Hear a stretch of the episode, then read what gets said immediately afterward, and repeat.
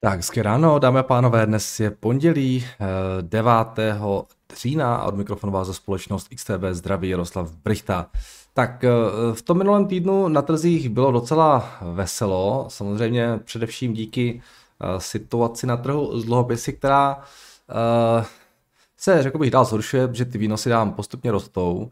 Už jsme na těch desetiletých splatnostech na 4,8%, takže za minulý týden ty desetileté splatnosti vystoupaly o nějakých 12 bazických bodů. Uh, růst výnosu byl patrný také v Evropě a i v Japonsku, kde jsme se o tom taky bavili, tam jsme se dostali na těch 0,8%, což samozřejmě zvyšuje uh, relativní atraktivitu těch bezrizikových benchmarků a snižuje naopak atraktivitu těch rizikovějších věcí, jako jsou třeba akcie, ale i přesto, že ty výnosy rostou tak, jak rostou, tak ty akciové trhy to relativně zatím zvládají a třeba takový S&P 500 v tom minulém týdnu rostl, rostl nějakých 0,48%, Nasdaq dokonce za těch posledních pět sáncí přidal 1,6% a samozřejmě procházíme si určitou korekcí na těch hlavních indexech, ale bavíme se o nějakých 7 6% z toho all-time high, což zatím je opravdu relativně málo. Takže e, překvapivě stabilní, bych řekl, akciové trhy. E, na to, jak nám ty výnosy vystoupaly, samozřejmě otázkou, jestli se ten růst výnosů nezačne nějak jako negativně propisovat do buď do těch korporátů, finančního systému, nebo jestli, se nám, jestli na nás nevypadne, nevypadne někdy nějaký kostivec ze skříně, který by potom ty akcie mohlo samozřejmě výrazněji poslat dolů. Vzpomeňme si na, na, na březen, na to, co se potom dělo po pádu Silicon Valley Bank. Takže tady zatím relativní klídek. No, potom e, konce minulého týdne jsme se dočkali docela překvapivých výsledků z amerického trhu práce. To bylo určitě nejdůležitější makro z toho minulého týdne a tady nelze mluvit o ničem jiném, než o velmi výrazném překonání koncenzu. Ta čísla byla velmi silná, čekalo se, že Amerika vytvoří v září nějakých 170 eh, tisíc pracovních míst, nakonec to bylo 336 tisíc. Eh, navíc došlo k revizi těch předchozích čísel ze 187 na 227, takže silná revize a ještě mnohem silnější aktuální výsledky. Eh, nezaměstnanost nám leh, ta zůstala bez změny, bez změny teda na 3,8%. Mzdy rostly trošku více, než se očekávalo. A ne, pardon, eh, pomalý očekával, očekával jsem 0,3, roste nakonec 0,2. A jinak to bylo všechno tak nějak ve shodě s očekáváním, i ta participace se plus minus držela na 62,8. Takže velmi silný report uh, za ten pátek. Možná jenom lehká nějaká vada na kráse bylo, byl, byl ten ty mzdy, ale jako vada na kráse, jak se to vezme, protože tohle je naopak jako dobré pro americkou centrální banku, že tam nejsou nějaké silné inflační tlaky. No a když se, když se podíváme na tu reakci na tezích, tak uh, ta byla docela uh, zajímavá, protože dejme tam třeba S&P 500, uh, to, máme, uh, to máme tady. Tohle teda, ten report byl zveřejněný ve 14.30, burza nám otevřela až v 15.30 samozřejmě, takže ono tam byl prvotní gap, ale pak se to otočilo a vlastně uh, ta reakce nakonec na ty velmi silná, ta byla pozitivní. Když to srovnáme s desetiletými bondy, tak eh, tam ta situace byla velmi podobná. Nejprve, eh, nejprve jsme byli svědky výrazného růstu výnosů, což byl ten důvod, proč se nám ty akcie propadaly, ale potom se ty výnosy zase vrátily zpátky dolů a těm akcím to pomohlo. Takže ty výnosy se krátce dostaly až na, až na 4,86% nebo 4,87%, ale pak se to všechno zase vrátilo zpátky. Takže eh, docela uh, pozitivní reakce na ten silný report, um, ale možná trošku překvapivě zase eh, pozitivní, protože ty výnosy jsou výš a zase je to jeden z dalších reportů, který nám říká, že prostě čas na to snižování sazeb eh, nenastal a že FED dělá pravděpodobně eh, správně, že pořád s tím, že ty sazby chce držet vysoko. Jo. Když se podíváme na schválně ještě na výhled pro ten další vývoj sazeb v Americe, tak ta pravděpodobně to zvýší je trošku nižší, než byla ještě před týdnem. Tam to bylo na 40%, téměř k 50%. Teďka šance, že ty sazby zvýší během letošního roku nějakých 38%, takže, takže to trošku klesá, ale pořád tam nějaká šance je. No a samozřejmě tyhle ty reporty uh, uh, o tu šanci rozhodně nějak jako výrazně nesnižují, takže to by bylo docela zajímavé. Ten trh to v pátek zvládnul, ale říkám, uh, uh, těžko říct, že to je úplně jako pozitivní report. No. Uh, takže NFPčka byla určitě jednou z těch zajímavějších, jednou z těch zajímavějších věcí. Potom Samozřejmě situace v Izraeli eh, je obrovské téma. Určitě jste všechno zaregistrovali. ten útok vlastně Hamásu na, na izraelská města a civilisty. Izrael spustil protiofenzivu a teď se to všechno ještě nějakým způsobem začíná v podstatě odehrávat. Uvidíme, jaká bude celková ta odezva. S tím, že ale logicky dnes ráno už tyhle ty události mají dopad. Když se podíváme na futures, tak ty se propadají. S&P 500 nějaký 0,8, Nasdaq taky, Evropa se taky propadá a hlavně, kde to jde vidět, tak to je taky ropa. A ropa je asi s velkým otazníkem, co bude jako dál, jaké budou důsledky tady toho konfliktu, protože samozřejmě no, jsou tady obavy z nějaké proxy války s Iránem. Jo, Hamas se, se, se přiznal nebo pochlubil, že Irán mu výrazně pomáhal. A teď je otázka, jaká bude reakce samozřejmě Izraele a Spojených států, eh, jak do toho bude zahrnout Irán, jestli tam bude tak nějaký konflikt, nebo jestli eh, se nějakým způsobem zvýší tropné embargo. Amerika doteď jako docela tolerovala ty exporty iránské, pokud by to přestali tolerovat, tak eh, samozřejmě to může způsobit tlak na růst cen ropy, i když zase na druhou stranu v nejnevhodnější čas možná, protože jo, ta nabídka, poptávka je docela těsná teďka, zásoby ropy jsou taky jako relativně nízké, takže eh, by to asi úplně nehrálo do karet západu. Uvidíme, co se tady bude odhrávat, těžko cokoliv predikovat. Každopádně ropa dnes ráno reaguje růstem z nějakých 81, kam se propadla potom solidní výplachu z posledních dvou týdnů a vracíme se někam na 86, takže tohle může být docela volatilní záležitost. Potom eh, z další věcí, co mě eh, zaujaly, tak Microsoft chce prý už příští měsíc představit svůj nový AI čip uh, do datacenter, na kterém, který vyvíjí společně jako OpenAI. A asi se není moc čemu divit, samozřejmě stačí se podívat na ty vysoké marže NVIDIA. Uh,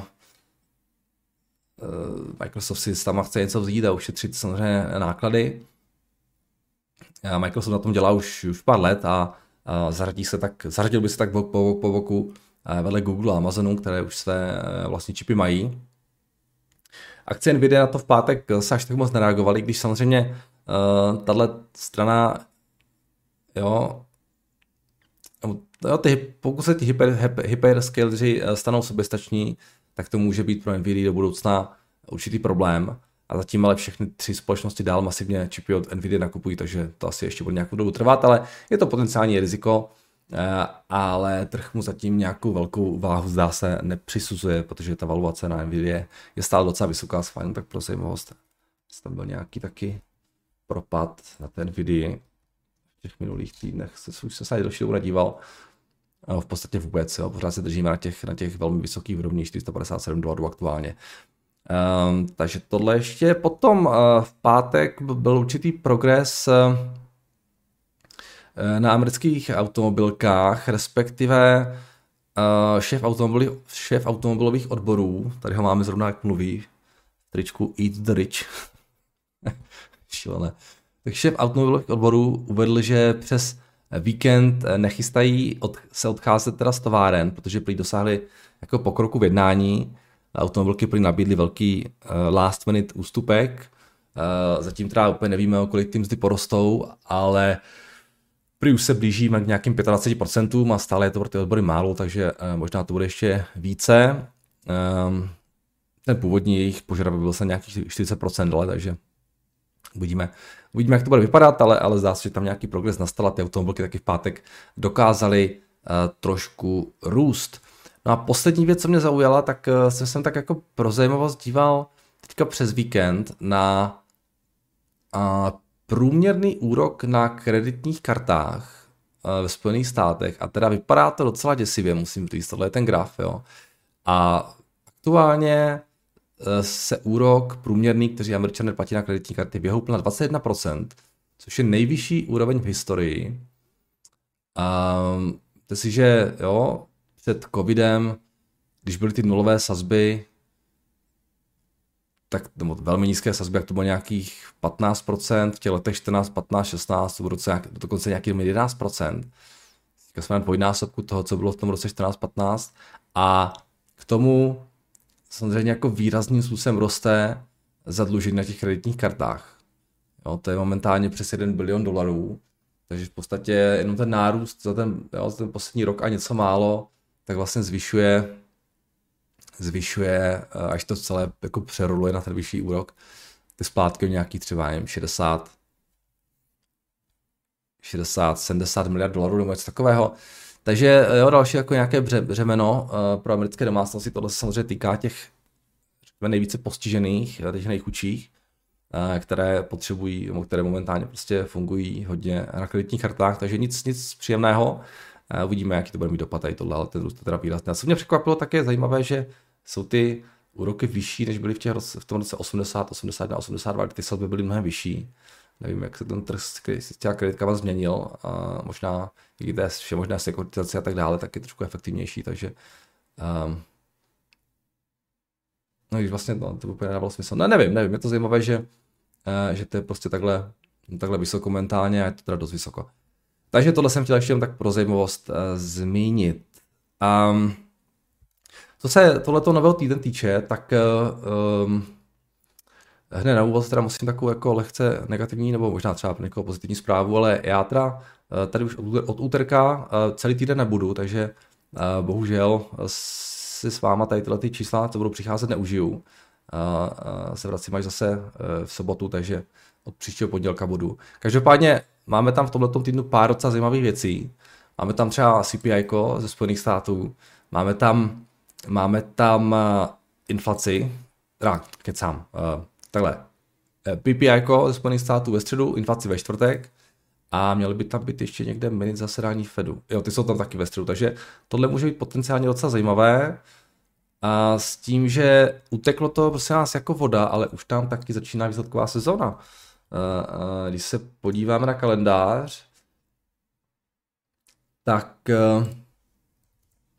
už tam máme pár jmén, samozřejmě jsou tam banky, teďka v tomto týdnu mám Pepsi Colu, Máme tam, eh, co tam máme? Domino's Pizza, Infosys, Walgreens, Delta Airlines, PNC Financial, JP Morgan, Wells Fargo, BlackRock, United Health, Washington Federal Citigroup, takže Progressive. Takže uh, máme tam tenhle ten týden už, už uh, banky, nějaké další společnosti, začíná výsledková sezóna, takže v těch nadcházejících týdnech bude na trzích opět uh, poměrně Eh, veselo, ta Pepsi Cola bude reportovat jako první větší jméno zítra. Myslím, že dneska teda máme v Americe Columbus Day, tam je tuším.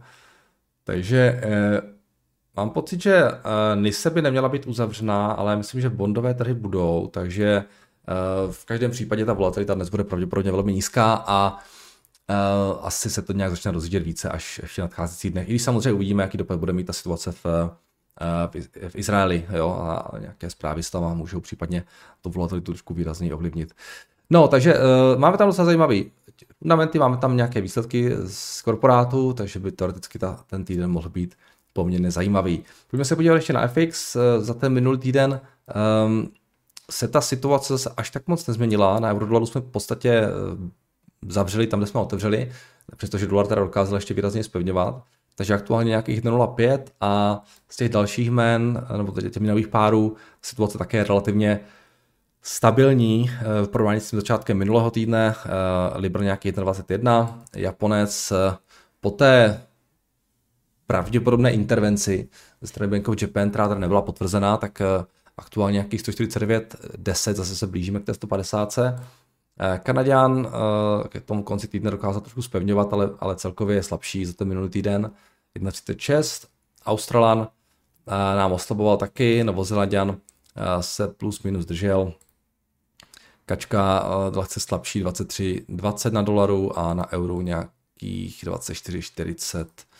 Zlato dnes ráno roste v reakci na to dění v Izraeli. Takže nějaký 1851, dostal se z těch 1820 a stříbro nějaký 2176, na ropu jsme se dívali, a tohle jsou potom ještě ty futures eh, z rána. A Bitcoin nějaký 27, 28 tisíc, v podstatě tady se toho moc neděje. A nadgas, ten, ten výrazně začal stoupat v tom uh, kon, koncem minulého týdne.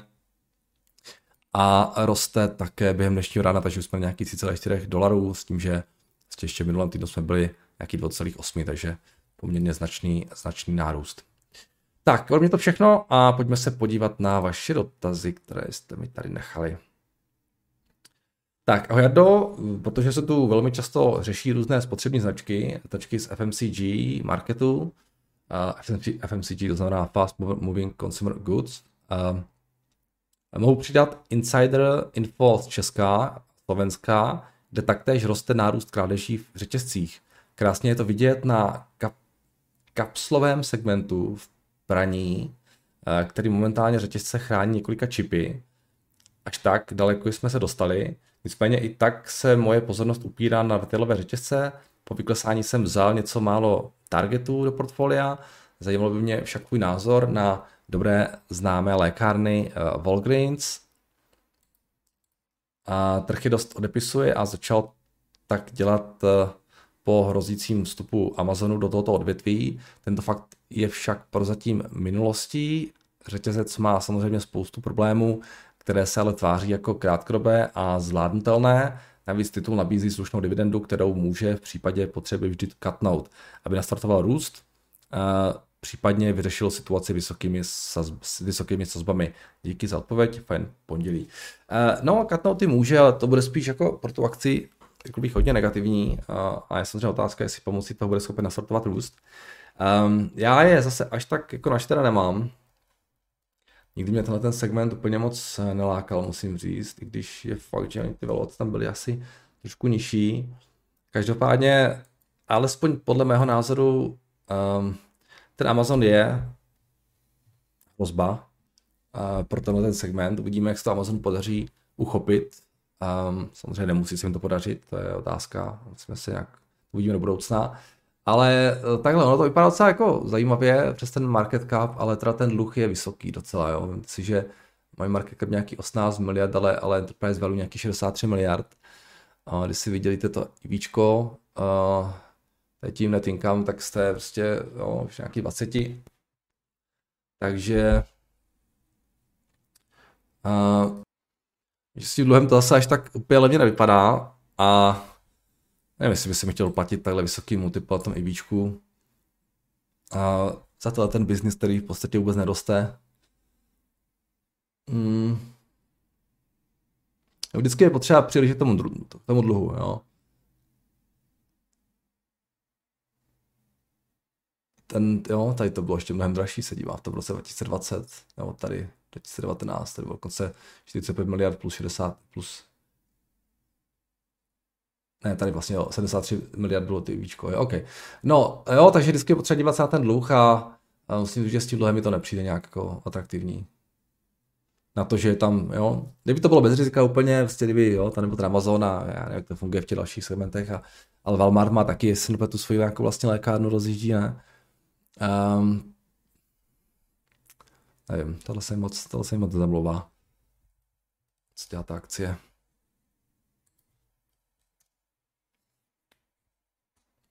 No, kterou se to asi taky úplně moc nezamlouvá.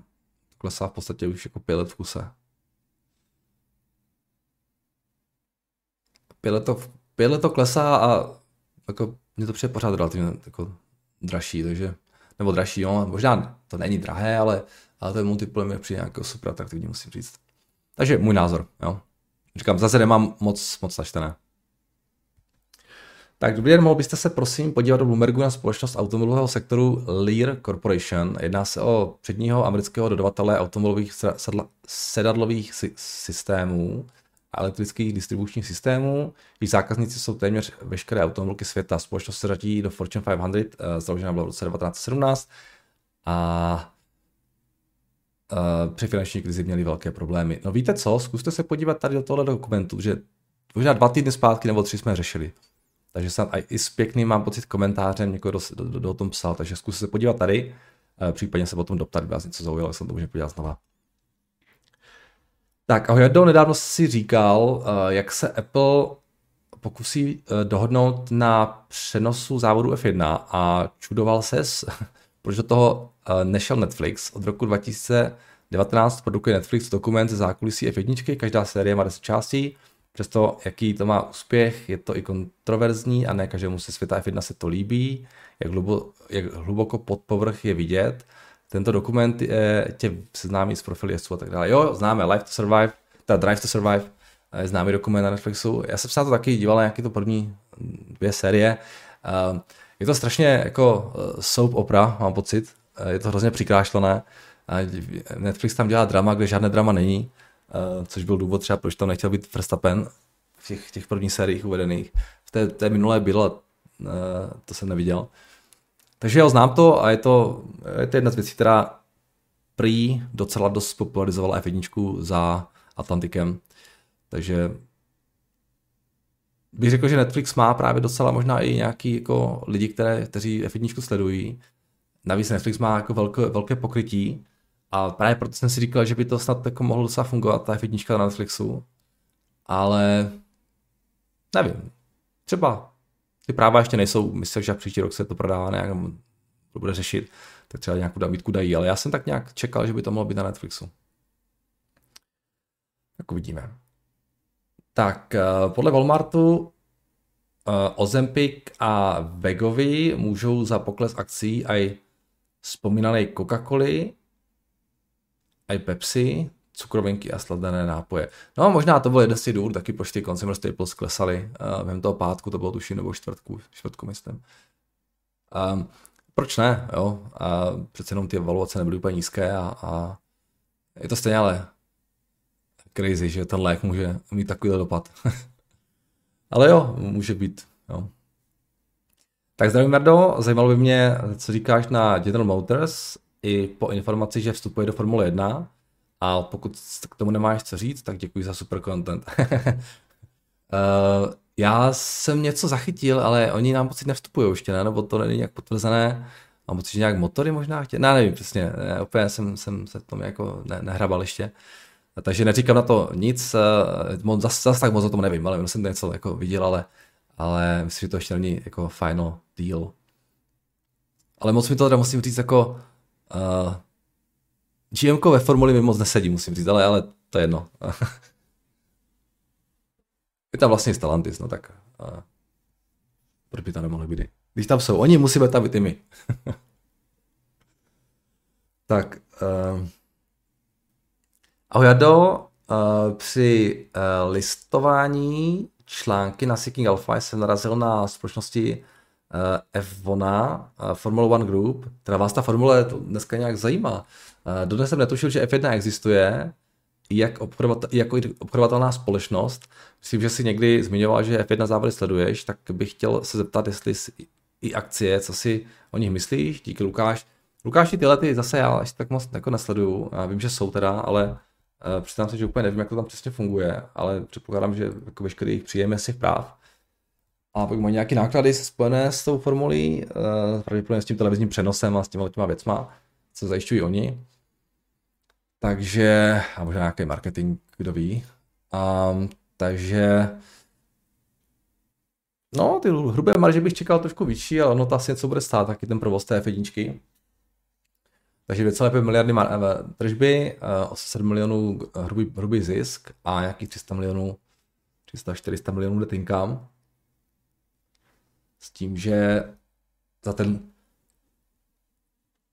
letošní rok by teda měli mít tržby 32 miliardy, potom 3,6, tam to asi bude docela jako zájem o ty práva, takže tam se asi nějakou růstu tržebát nemusí a market cap nějaký 17 miliard, ale no to je asi důvod, proč jsem se na to nikdy nedíval úplně víc do hloubky, protože ono je docela, docela drahé. Jo, ten, ten, ten multiple je vysoký, nějakých 39, prostě, no, 100, tady nějakých 50, takže Uh, jo, no to nikam neodjde, ta formule, ty práva jsou, je to, je to fantastický mode samozřejmě, takže si to asi nějaký vyšší multiple zaslouží, ale dnes se to nechce platit tyhle, ty, tyhle ty částky a um, takže to nebylo nikdy nic, co bych nějak jako hlouběji a hlouběji se snažil pochopit, protože prostě možná ze zvědavosti jenom, ale tam, na tom asi zase nebude nic úplně komplikovaného, prostě mají nějaký práva, eh, ty prodávají a pak zajišťují tady ty, jo, ty závody, takže asi nic komplikovaného. Ale říkám, ten multiple je vysoký tady. Tak. Uh...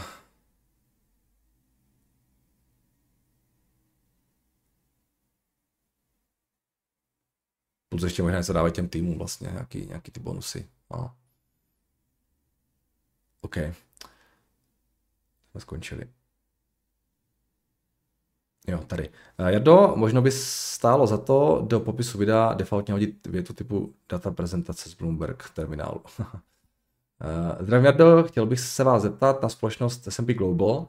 Myslím, že nemusím úplně do detailu představovat, je to jeden z největších poskytovatelů finančních informací, poskytuje ratingy nebo třeba informace o trhu, včetně cen akcí. Mohl byste se na ně prosím mrknout do Bloombergu, případně jestli na tento biznis máte nějaký názor, říct o něm pár slov. Za mě je velice stabilní biznis se solidními maržemi, díky hezký ten přeji. Jo, jasně, tohle, jo. To je ty ratingovky a tady tyhle ty věci, to je jako velmi stabilní uh, biznis se silným moutem, bohužel prostě zase problém bude většinou ta cena, jo. A mně se to prostě nechce platit, jo, protože tam nemám žádný, jakoby, ani si nemyslím, že bych měl nějaký edge proti trhu, jo, já se v podstatě totálně tady shodnu s trhem a když se shodnu s trhem, tak eh, nemám, nemám jako chuť do toho do něčeho investovat. Takže se snažím jako investovat tam, kde si myslím, že trh se plete a, a tady, tady to je všechno prostě krásné. Jo. Se podíváte, um, mají dost velké tržby, to jsem nevěděl, že máš tak vysoké ty tržby. Každopádně 12 miliard uh, tržby, hrubé marže 65%, net income 2,9 miliardy, jo. Uh, letos by měli mít dokonce 4 miliardy net income, příští rok 4,5 a jste na multiplu nějakých uh, kolik? Teďka 40, potom 20, 25. Uh, což je asi zase, jo, bude v pořádku, asi bych řekl multiplo. Je tam ještě nějaký dluh, ale v, v pohodě. Ale takových věcí je spousta na trhu. Jo. Ono, jako tyhle ty akcie můžou být dobrou částí toho uh, dlouhodobého portfolia, protože ty firmy prostě mají jako strašný mout. Uh, asi není úplně neohrozitelný, jo, napadá mě třeba nějaký ty, to krypto, kdyby se to fakt nějak jako rozjelo, nebo vlastně nějaký tyhle ty konkurence z této strany, ale to je jaká je šance to, že to nějak jako je ohrozí, asi malá. Um, Prostě tady si připlatíte za tu kvalitu, za tu predikovatelnost, za tu stabilitu a klidně to může nějaký pěkný výnos v tom dlouhém, dlouhém horizontu hodit, jenom prostě pro ní úplně nic, nic pro mě. Já mám radši trošku větší riziko. Um, takže, ale jako biznis je to skvělý, tam není moc co, co řešit prostě. No, a ta cena asi není nějak úplně přehraně vysoká, bych řekl.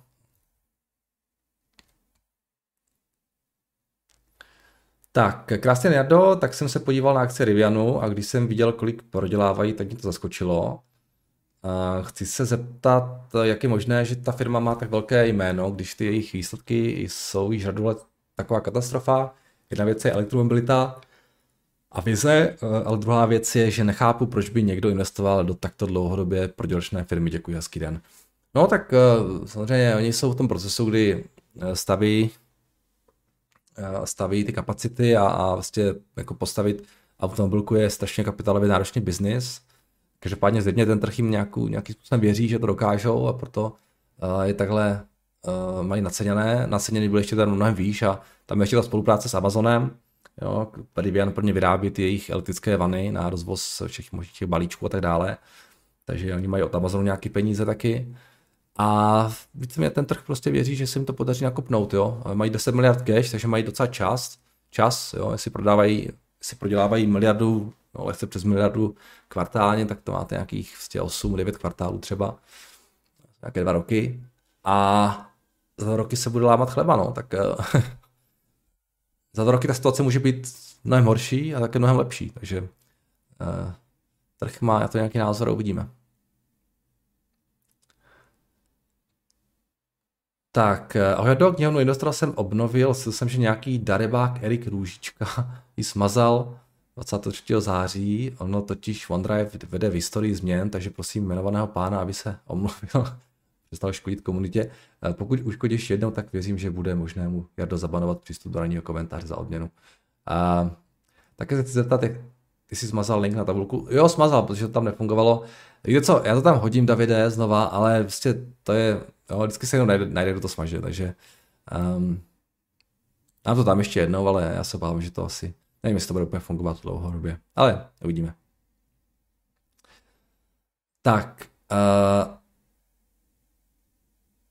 Ozempic je prescription based, ne OTC prodej, jasně. Jak se jmenuje ta moje aplikace, tak to je Bloomberg terminál. A kola a Pepsi a jiné dek eh, klesaly právě díky té zprávě Walmartu. Jasně, to jsme tady řešili.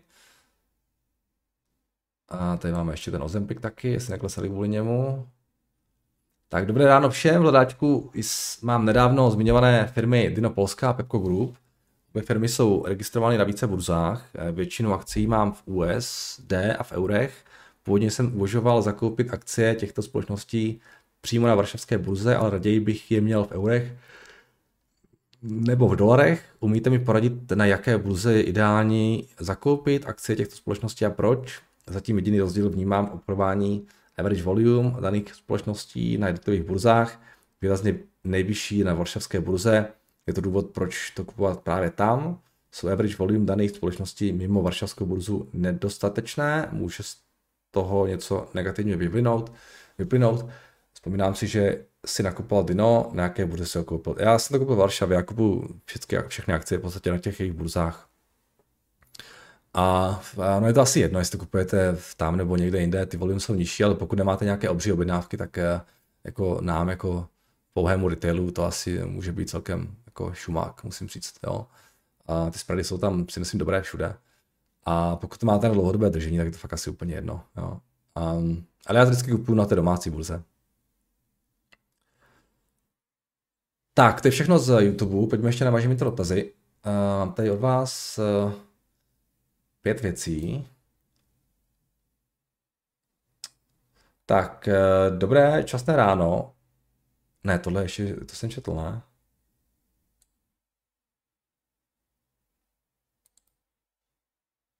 Tohle je ze čtvrtka. To jsem asi už četl. Takže jo, a teďka dáme tady. Tak, eh, dobrý den. V poslední době se tu často eh, zmiňovalo Pepko a já jsem si začal trochu načítat Disney a napadla mě otázka týkající se obou těchto společností. Pepko nabízí velké množství produktů s nějakou tematikou, například Disney, postavičky Barbie, Batman a tak dále. Ať už to je nějaké oblečení, nebo třeba sešity, penály, klíčenky, je Bůh ví co všechno. Zajímalo by mě, kde se tyto výdaje, respektive příjmy za duševní vlastnictví promítají ve finančních výkazech jako suma, a jestli tedy se to někde sumarizuje, přikládám kousek ten K Disney a pokud nejsem úplně mimo, a tak to vypadá, že tyhle příjmy zapadají e, bohužel do sekce Other, kde toho bude více, nebo jsem úplně špatně.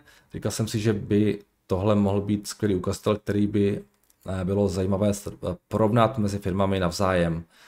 A určuje to v podstatě zájem o značku jako takovou spolu dalších biznisů, jasně. Přemýšlím o poslední dobou o Disney a hodně v, tom, hodně v tomto smyslu, že si sice prožívají nejšťastnější, nejšťastnější, nejšťastnější období eh, v souvislosti se streamingem a možná trochu vadnoucím zájemem o parky, ale už bude následující vývoj jakýkoliv, nemáte pocit, že se vzhledem k neustálému porovnávání s ostatními streamingovými platformami trochu upozadňuje významy síly jeho značky.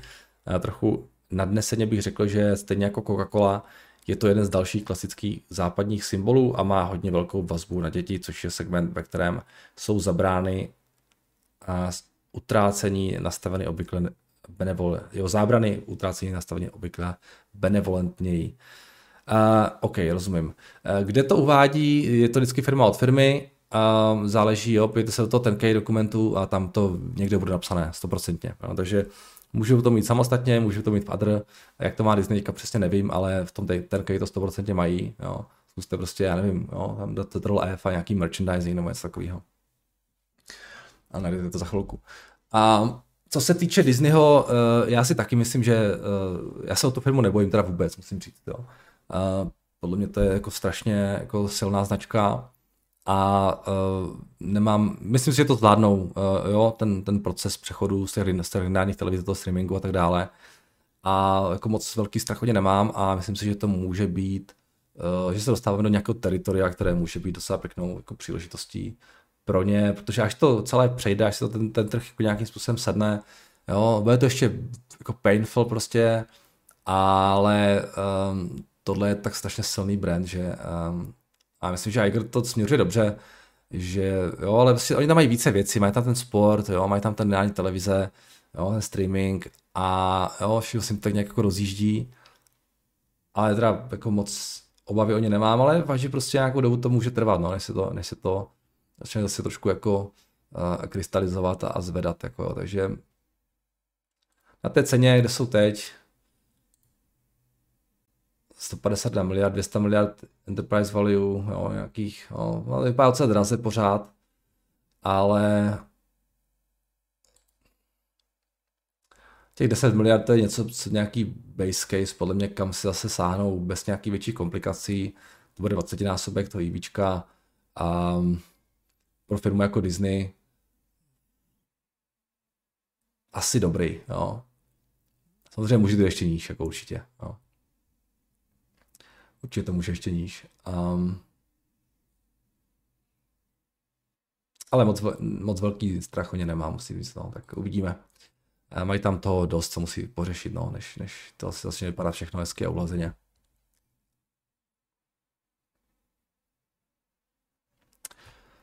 Tak, jdeme dál. Dobrý den, našel jsem evropskou alternativu k TLT, iShares USD Treasury Bond,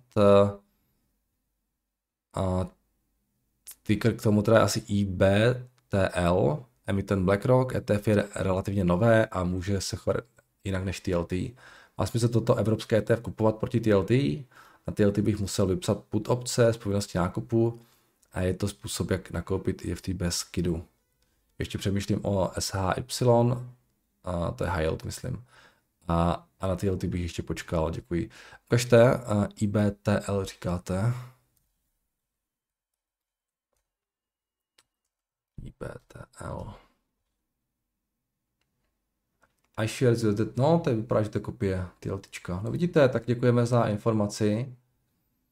Uh, IBTL. Když tam dáme to TLT,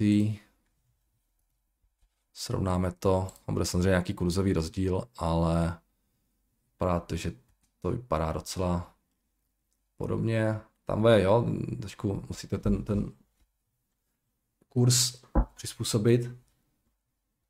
A um, jak je to staré? Jo, no. Jo, to bude ono. To bude ono.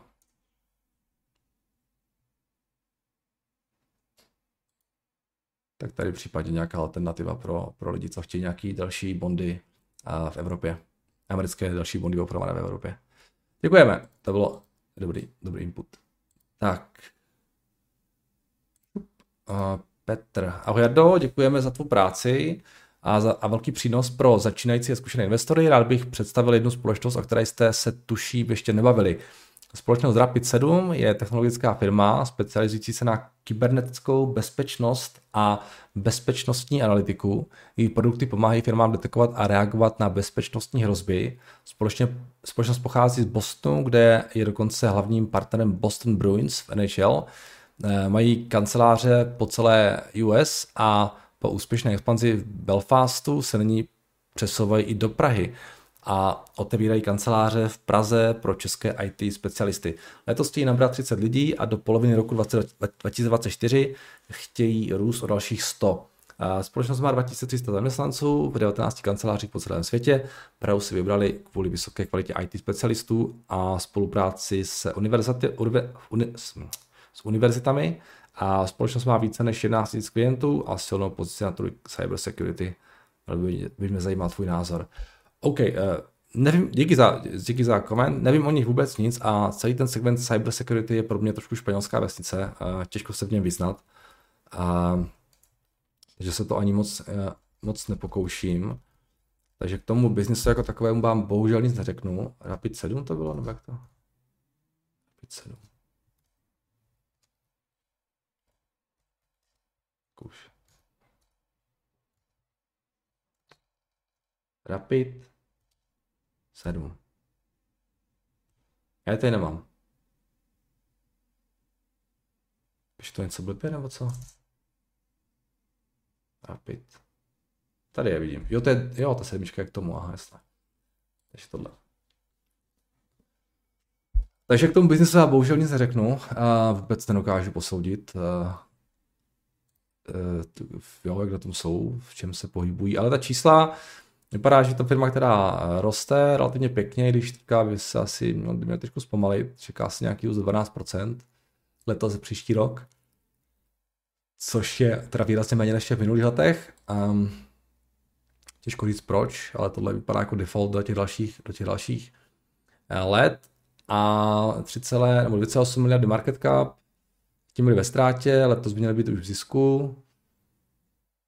Um, příští rok nějaký zisk, nějaký 120 podle Bloombergu, což vychází na ten multiple um, nějakých 37, 26. Uh, pro firmu, která roste 10%, je to software společnost, OK. Um, nevím, připadá mi to takové normální, až možná lehce přidrahlé. ale, ale říkám, eh, o té firmě to až tak moc nevím, takže ale takovýhle firm, které rostou podobným tempem a jsou ještě levnější, tak je za dost. A nejsou třeba z IT, ale může to být třeba nějaké ty, jo, nevím, řetězce prostě a tak dále, eh, obchodní. Um, takže jo, tohle je vždycky problém tyhle ty menší softwarové firmy, že vlastně nikdy nevíte, kdy tam přijde nějaký, jo, Microsoft a úplně jim totálně vypálí rybník prostě. a říkám, to, to je o tom, že já nevím zase až tak moc o nich, jo, a třeba mají nějaký niche, na který se specializuje, jsou mě strašně dobří a pak jako to může perfektně fungovat dlouhodobě, ale říkám to já prostě nevím úplně. Takže těžko to hodnotit. Tohle může být drahé i levné. Každopádně díky za, za představení, Petře. A poslední. Eh, dobrý, Nardo, čím víc poslouchám o investování, tím větší mám zmatek v hlavě. to je dobře, Marku. Vemte si, že to znamená, že se učíte, jo? On ten proces většinou vypadá tak, že nejdřív si myslíte, že tomu rozumíte, pak začnete mít statečný guláš v hlavě a to je ten proces učení a pak začnete tomu zase trošku pomalu rozumět, takže, takže jste na dobré cestě. Jo.